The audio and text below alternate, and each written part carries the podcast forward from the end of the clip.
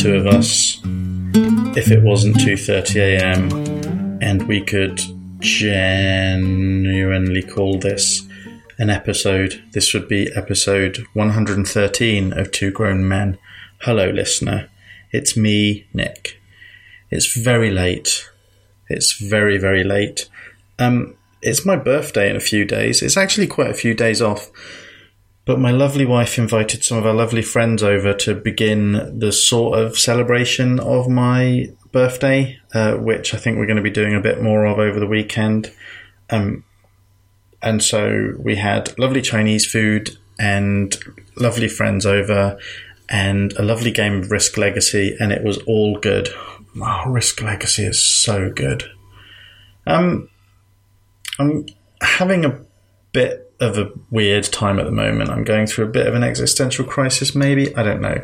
And I think maybe I'm finally properly old because I genuinely don't know how old I am this year.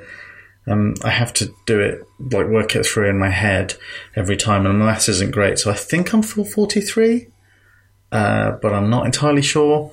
Um, it's been a I don't a weird couple of weeks at work. I don't know if I'm just really overstimulated or what. I keep feeling like I've not had enough coffee or I've had too much coffee and I just can't decide. And maybe I'm drinking too much coffee and maybe that's what the problem is. I don't know. It's very, very difficult to get to the bottom of.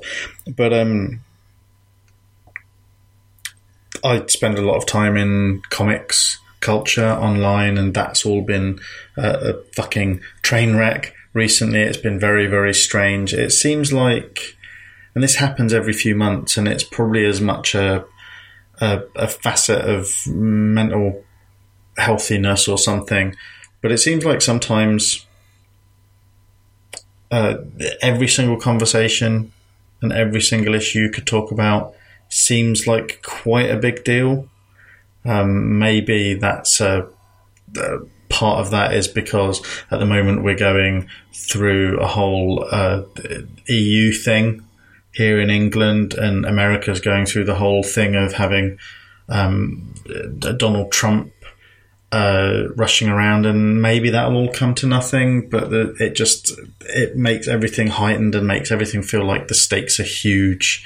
In comics, um, comic creators seem to be uh, complaining a lot about comic readers, and that's all really weird, um, especially because I like a lot of comic creators, but I'm basically a comic reader, um, and it's it's all very strange.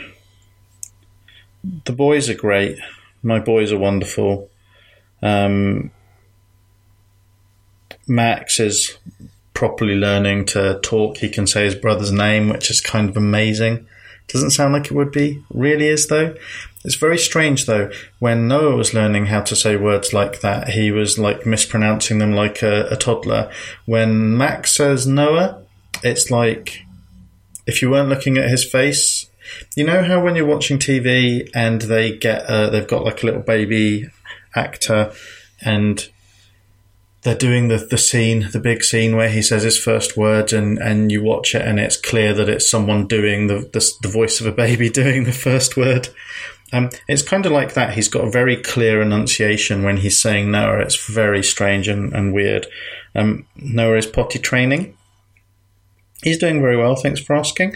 I won't go into detail about it because it's kind of gross, but one thing I will say is I don't think anyone ever really understands uh, when thinking about having kids that there will be a point where they're going to be exchanging texts with their partner about uh, poo and wee, and there's going to be pride attached to it. There's an awful lot of poo and wee conversations being texted, and there's a weird amount of pride to it.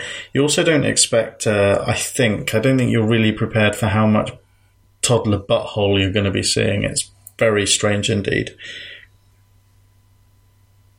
I can't really get away with making the, the title of this episode Toddler Butthole, can I? No, I, I probably won't do that. Um, but a couple of things. There are a couple of things that I really wanted to talk to you about. James isn't here, by the way. That's probably obvious by now. Even I can't normally manage talking this much without letting him get a word in edgeways. Uh, he's on holiday, and I, I miss him terribly. Um, so terribly that I've been talking for about ten minutes and only just mentioned him. No, I really, I really do miss him terribly. I'm sure he's okay. I'm sure he's fine. But yeah, so I wanted to record this earlier in the week because uh, it was a bank holiday week and we took the boys to the park and um, I know it's a relatively benign thing that good people try not to judge other people's parenting and and most of the things you see probably don't really amount to anything and children aren't really going to be damaged by a lot of the small microaggressions you see in the street probably except you know I say that because I'm trying to make you think that I'm a much more reasonable person than I am. But actually I think that all of those microaggressions sort of mount up and can twist children up into these horrible creatures in later life. So anyway I think we were doing quite well with our boys. There was um, a 10 year old boy, I'm guessing at 10, quite like, seemed like a nice kid. Um, quite scrawny and a little bit awkward looking, wearing like glasses. Um, and carrying a football, and his uh, dad, I'm guessing, was there with him, and he was this total uh, jock guy, probably quite good looking. I don't know. Bare arms, lots of muscles, loads of tattoos, sort of vesty top thing. And there was this other old guy there that seemed really unimpressed with being there. I'm guessing it was three generations of the same family. I don't know. Um, and the first time I really clocked these guys was the they were inside the park area and they were kicking the ball around and the dad was very cold and sort of workmanlike about it. And he uh, he kicked the he said to the boy, like, right, so I'm going to kick the ball to you. I want you to get control of it. I want you to pass it back to me. I'll pass it back to you, and I want you to like kick it in the goal. The goal was just the end of the they they'd allocated as a sort of a, a bit of the fence that was going to be the goal and I watched, and the um, it's just now occurring to me as I'm telling this story that I've got an awful lot tied up in people, uh, like emotionally, in uh, young boys trying to do football stuff. So, so the boy did a really good job. The dad kicked the ball to him. He got control of it. It was only two touches, and then kicked it back to the dad, and then the dad kicked it back, and he kicked it towards the goal, and it was all fine. And uh, and the dad said, no. What did no? What did I tell you? You got to get the like you've got to get more control of the ball when it gets to you. Like just one touch and then back to me and then in the goal. Um, and maybe it seems a little bit soft of me. I don't know, but I, I kind of felt I, it really jabbed at me that the guy didn't even say, yeah, well done. That isn't quite what we wanted. That isn't quite what I said. But like, I mean, he wasn't at fucking school, you know. He was just down at the park with his dad and granddad. Um, and instead of getting any sort of encouragement, his dad just said, "No, that isn't what I wanted. You got to do this." And then the kid got it right, and then his dad did give him a little bit of reinforcement. Well, it's not really positive reinforcement if the kid's actually doing exactly what you want him to do. You know, it's um, it was weird, and I tried not to think too hard about it because I think what's weirder isn't that I saw that because that's relatively benign compared to all of the people you see sort of slapping their kids in public and stuff like that. Uh, but it's weird that I just wasn't really able to stop thinking about it. And then later on, the kid was running around doing very boyish stuff. He was like climbing up really high on tops of climbing frames that, to the bits that you weren't supposed to and stuff. And he was stood right on top of one, and uh, and he just kept shouting, "Dad, Dad, Dad!" Like easily loud enough for his dad to hear. um, sort of dad, dad, and I could tell. I looked over at his dad and his granddad; they were like deep in conversation. But I could tell that he could kind of hear him and was just ignoring him. And after a little bit, he sort of he turned and just said, "We're talking over here," and went back to what he was doing. And and then I'm I can't I don't know I didn't really hear exactly what they said, but it I could sort of tell that there was a there was a little frizz on of I mean what the fuck you know we're talking going on between the two of them.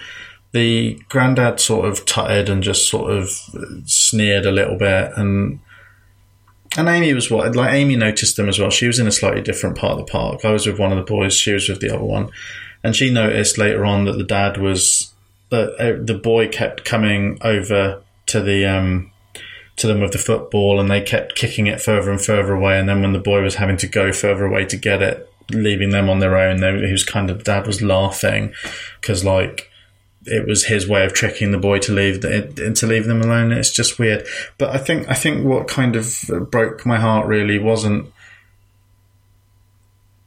in my head. What I'm thinking is uh, always I'm I'm thinking I'm worrying about people feeling rejected. And the thing that made me really sad about the boy was when he was shouting, "Dad, Dad, Dad," and the dad paid attention. The boy lit up so much, and he was so proud that his dad had finally seen him climbing this thing and every time and he kept running around and climbing on tops of really tall things in really like risky ways and just looking over to see if his dad was looking with this kind of hopeful look on his face and i don't think the kid even felt any rejection and that bothered me because i was like this kid really wants his dad to like him like maybe he'll get to a point where he's like well, fuck you, dad. I do not respect your paradigm. And then they'll have a really difficult relationship for like the rest of his teens and then probably the rest of their lives. I don't know. But what's more likely is he's going to want to impress his dad so much that he's going to become more and more like his dad. And maybe his dad stood a chance, but was only like that because of the unimpressed granddad. I, I don't know. That really got to me because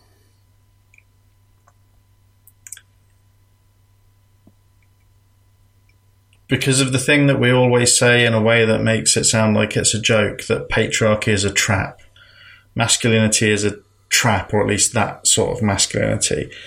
Um, it it weirded me out. That didn't make me doubt myself at all. It just I didn't like it. I really didn't like it. I kind of wanted to say something uh, to the guy, and um, that would have been stupid. Um, and the funny thing is, that doesn't even relate. That is not the relationship I had with my dad at all, or have with my dad at all. There were efforts to try and get me into football and stuff like that when I was younger, but none of there was nothing like that. Um, at least from the perspective of my father, I had a relatively positive um, the positive, not role model, but I guess role model. There was this uh, strong sort of intellectual bent going on there, where um, even though he was very into sport, he was also very into reading, and, and that really encouraged me as well. And playing playing like video games, but quite thought, thoughtful video games because everything you're doing at that point was text adventures and stuff. So it wasn't like I looked at that kid and thought, "Oh, that's like me with my dad." Um, but it it did just make me feel like, well, that kid's fucked, basically. Like not as fucked as a kid from a much more underprivileged background. You know, he's still going to be relatively all right. He's a like a white boy, you know, but I felt very weird about it. I think I've been thinking about that a lot this week. The other thing I really want to talk about, and it's not linked, except it is linked just in my selfish, personal window onto the world sort of view. Um, there's the first column in a series that I really, really recommend you read. Um, it's written by Jay Edidin, uh, who is one half of uh, Jay and Miles Explain the X Men, which is an excellent podcast. Jay comes uh, uh comes from uh, it's probably not a long career because Jay's in their thirties, so like to me that still seems really young but has been an editor and a writer and and now obviously is a podcaster of some renown and um and this this uh, uh, first column is written really really well it's a really good piece of writing it's very short uh, it's the first part in a series called how to be a guy um, at a website called mel and i'll put a link to that in the show notes um, Jay is a, tra- a, trans man and has come out as a trans man uh, in their 30s. I'm not sure exactly how old they are. And the post is really good. I, it's kind of not flippant so much. It's very intelligently written, but it's also it's also very sort of light and accessible and and and pretty cool and uh, and and doesn't take itself uh, too seriously. There's a reference to the bird cage early on, which I really really appreciated. Jay is one of the few people. I'm a very, uh, you know, I respect a, I respect a lot of people to a certain level, but there are very few people I will let change my mind about anything. I've thought very hard, even when I'm wrong. I've normally thought very hard about the things that I'm apparently wrong about, um, and it's very difficult for me to course correct. Jay is one of a handful of about four or five writers who just through the thoughtfulness of their writing, even when they're angry, can, uh, if not change my mind, can completely shift my perspective on something. I was talking uh, on Facebook to someone earlier on about David Brothers and about how I think I've always been pretty smart about understanding racism, but I really didn't. I I learned an awful lot, or at least I had my brain completely split open on the subject of race by David Brothers and um, and another writer, which is a weird distinction, and I, the, I, it's a distinction I came up with earlier on, and I don't think it really stood. But the difference between un, I understand racism, I I've experienced it actually, and um, I understand when it can be awful and and hurtful, and also when people can just you know kind of just accept it into their worldview and understand that it's just something they're going to have to deal with. I understand that resignation to it sometimes as well. Um, I used to be very angry about it as a teen, got less angry about it later on, but there are just certain areas of. Uh,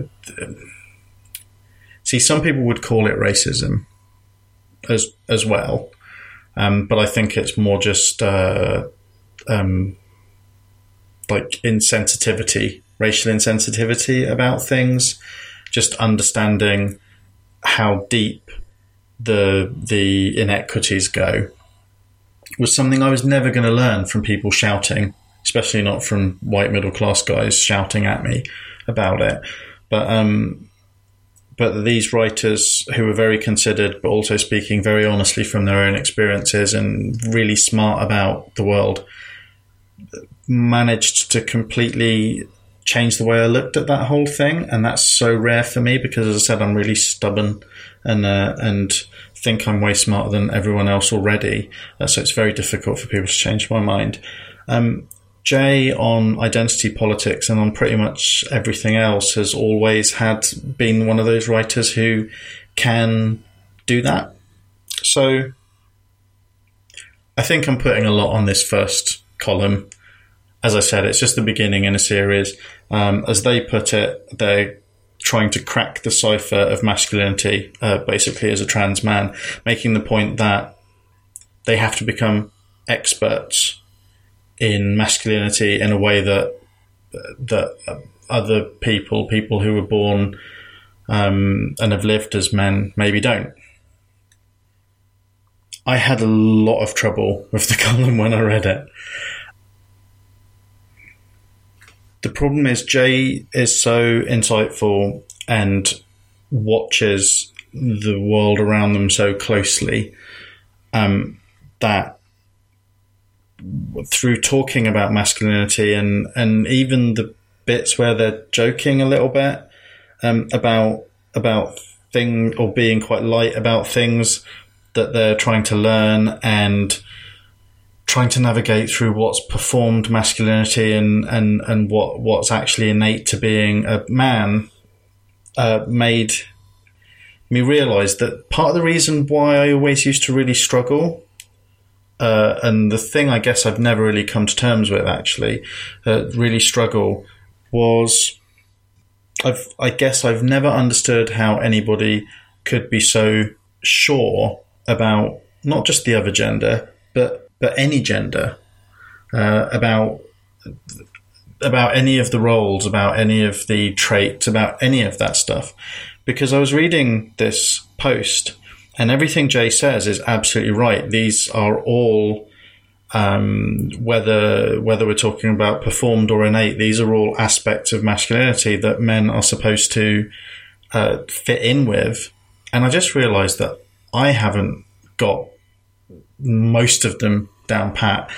And what's worse is in the last few years, I've become very aware of the fact that most of the traits that I think of as masculine are also pretty negative they're they're not great to be honest.